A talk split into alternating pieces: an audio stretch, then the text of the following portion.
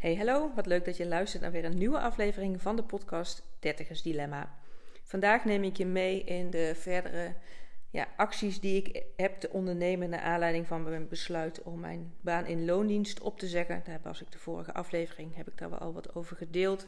En nu stond op het programma om meer mensen in mijn directe omgeving mee te nemen in ja, hoe de daadwerkelijke stand van zaken op dit moment is. En dat komt omdat ik met mijn moeder heb afgesproken dat ik in mei dit jaar ga lopen naar Santiago de Compostela. Dat is een reis van 2500 kilometer die we te voet gaan afleggen vanaf onze voordeur in Helmond naar Santiago de Compostela in Spanje. En dat is dus ja, 2500 kilometer eh, in drieënhalve maand ongeveer afleggen. En daar zijn financiën voor nodig. Want ehm, ja, je hebt uh, natuurlijk net als thuis ook je eten. Nou ja, dat zou je kunnen zeggen. Dat uh, streept tegen elkaar weg. Maar de overnachtingen die zijn er wel bij die kostbaar zijn. En voor 3,5 maand heb je te rekening te houden met toch wel zo dus 5 en 7.500 euro wat je uitgeeft.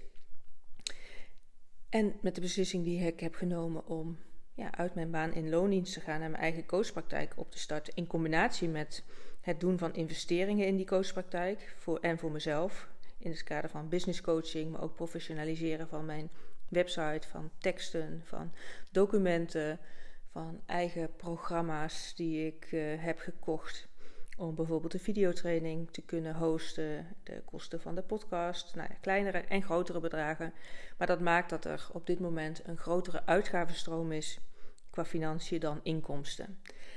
Hoewel ik nog steeds, en dat zeg ik met de hand op mijn hart, heel erg geloof dat ik dat uh, waar ga maken om te gaan lopen naar Santiago, ja, kan ik het niet langer voor mijn ouders op deze manier uh, open laten. Want er werd regelmatig gevraagd, niet alleen door mijn ouders, maar ook door andere mensen in mijn omgeving: van en hoe gaat het met je bedrijf? Hoe gaat het met je praktijk?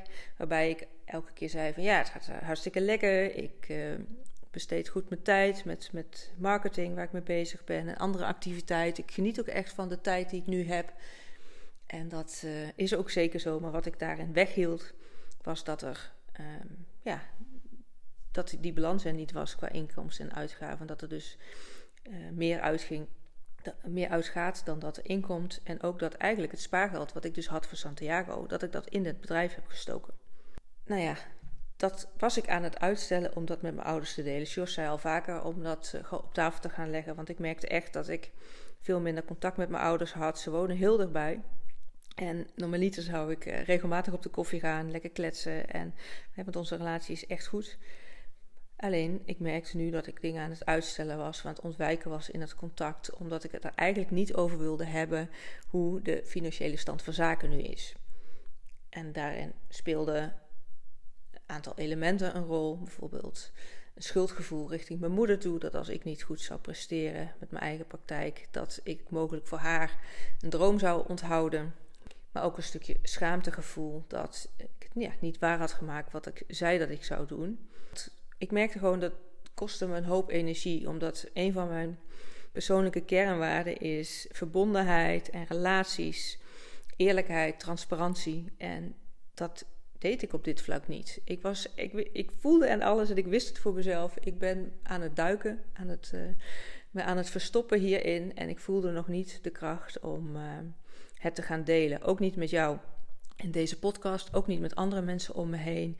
Ik hield een soort van masker voor dat ik het allemaal wel zou fixen en dat het allemaal moeiteloos gaat.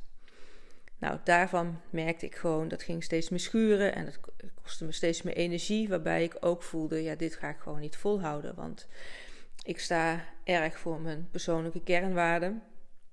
En om daar geen invulling aan te geven, ja, dat, dat kost energie, dat, dat schuurt. Dat, nou, ik weet niet of je dat zelf herkent, maar als jij ergens voor staat en je kan dat niet naleven, of, of je, je doet dat in ieder geval niet, hè, dat is een keuze natuurlijk die je maakt dat je daar dan last van krijgt.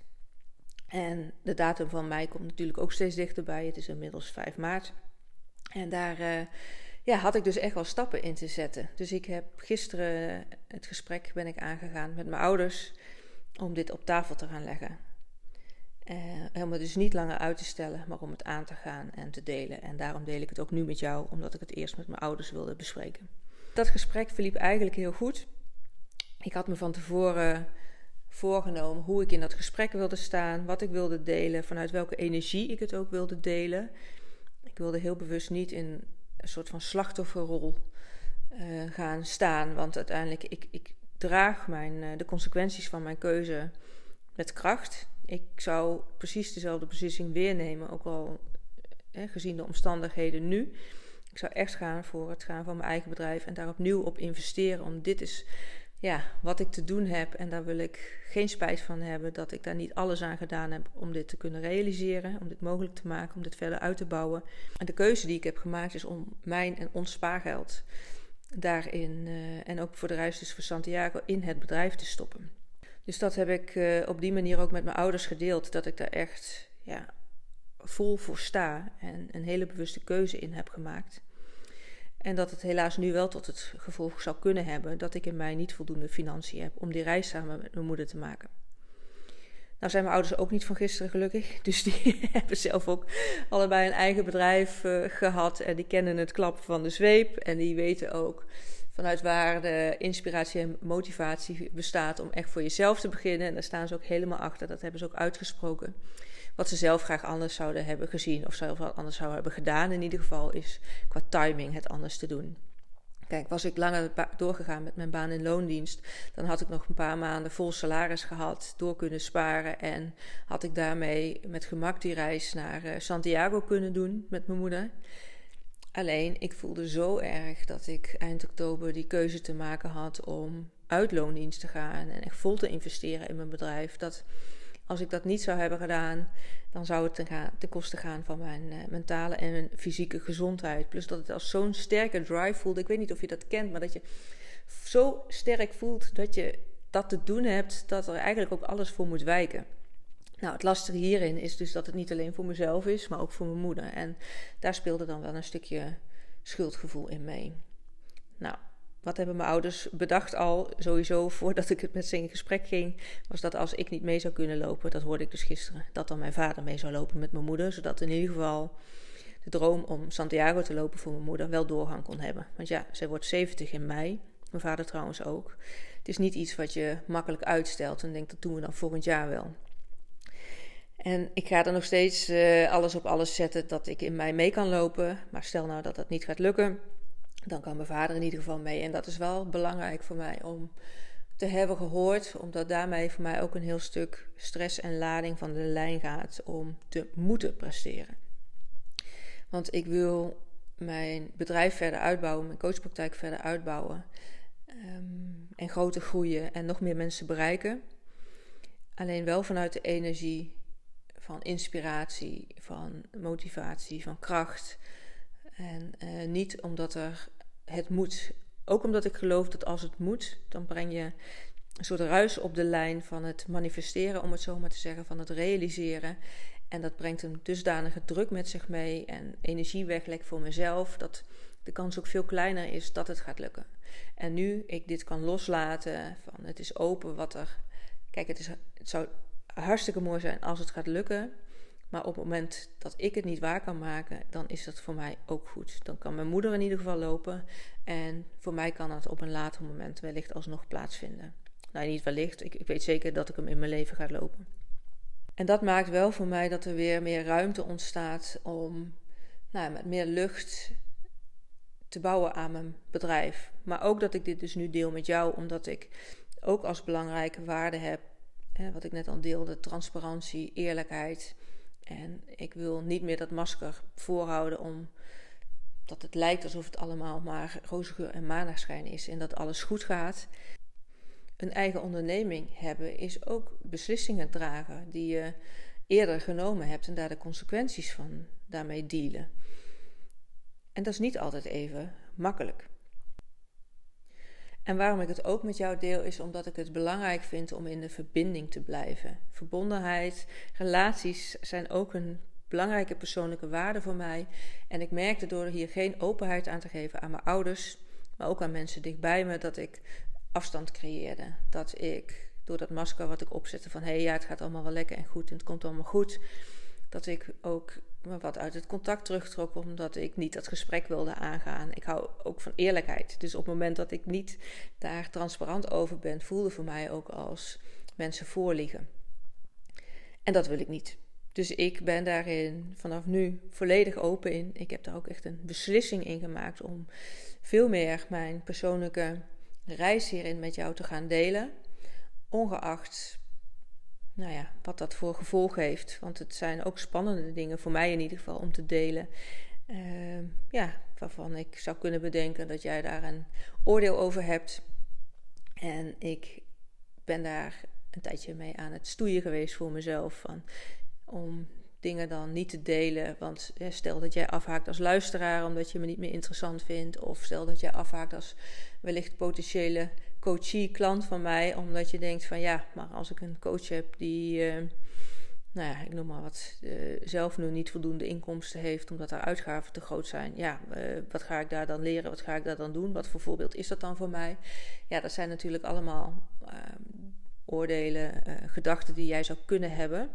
En van de andere kant denk ik ook dat er genoeg mensen zijn die wel door mijn verhaal geïnspireerd en gemotiveerd zijn om wel die stap te zetten en hun mooiste leven te leven en invulling te gaan geven aan, nou ja, in dit geval voor jou, wat voor jou het belangrijkste is.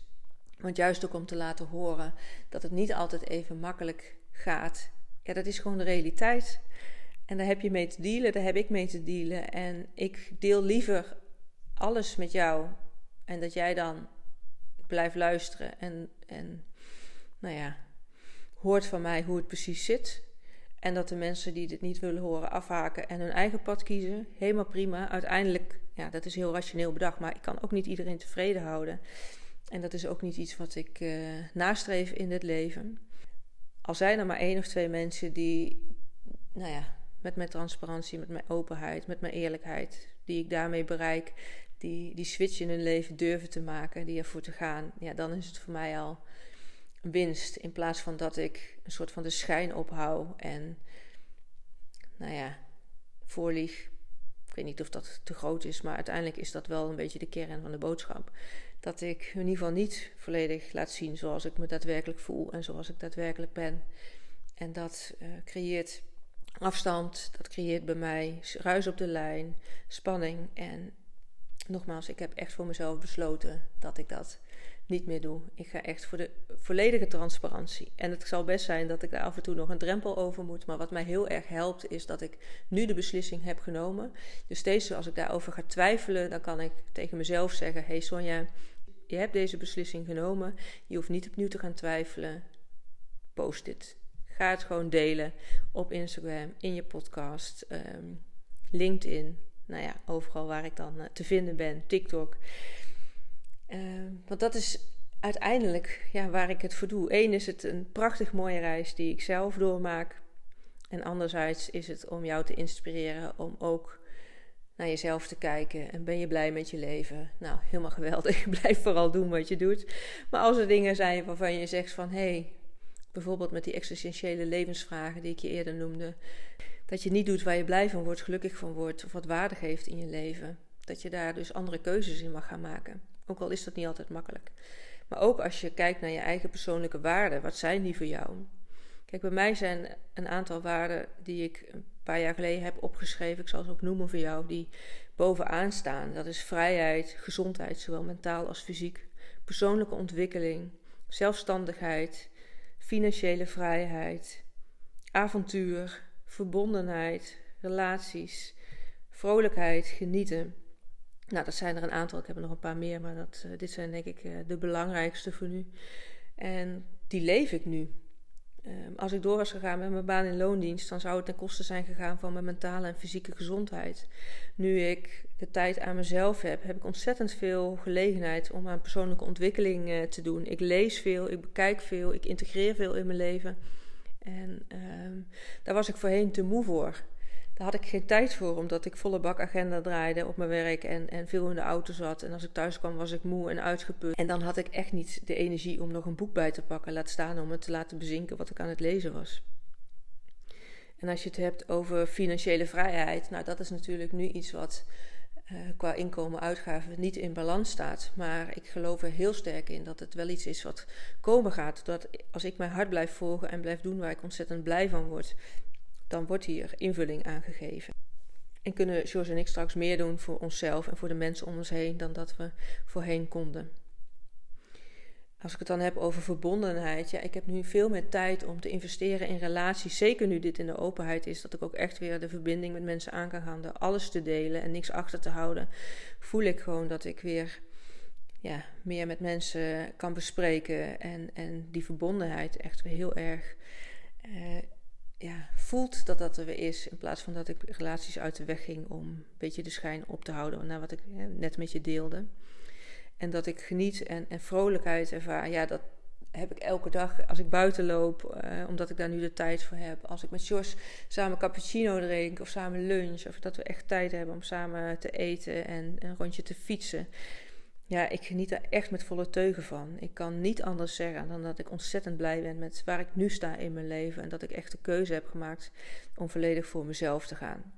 Natuurlijk zal ik iets van die vrije tijd in gaan leveren als ik mijn baan in loondienst uh, erbij ga krijgen weer. Ik kies er wel heel bewust voor om dat bij een uitzendbureau te doen. En ook in de avonduren dus te gaan werken met minder reistijd, zodat ik nog steeds tijd overdag vrij hou voor nogmaals mijn eigen praktijk en mijn coaching. En uh, ook om het stuk persoonlijke ontwikkeling, wat ik heel belangrijk vind, te kunnen blijven doen.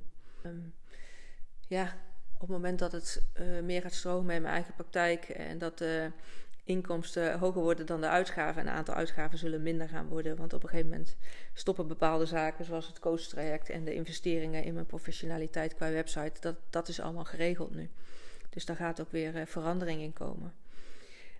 Um, maar dat ik een aantal dingen misschien iets moet inleveren, maar nog steeds staat het niet in verhouding met zoals mijn leven eruit zag toen ik nog bij Defensie werkte in de geestelijke gezondheidszorg.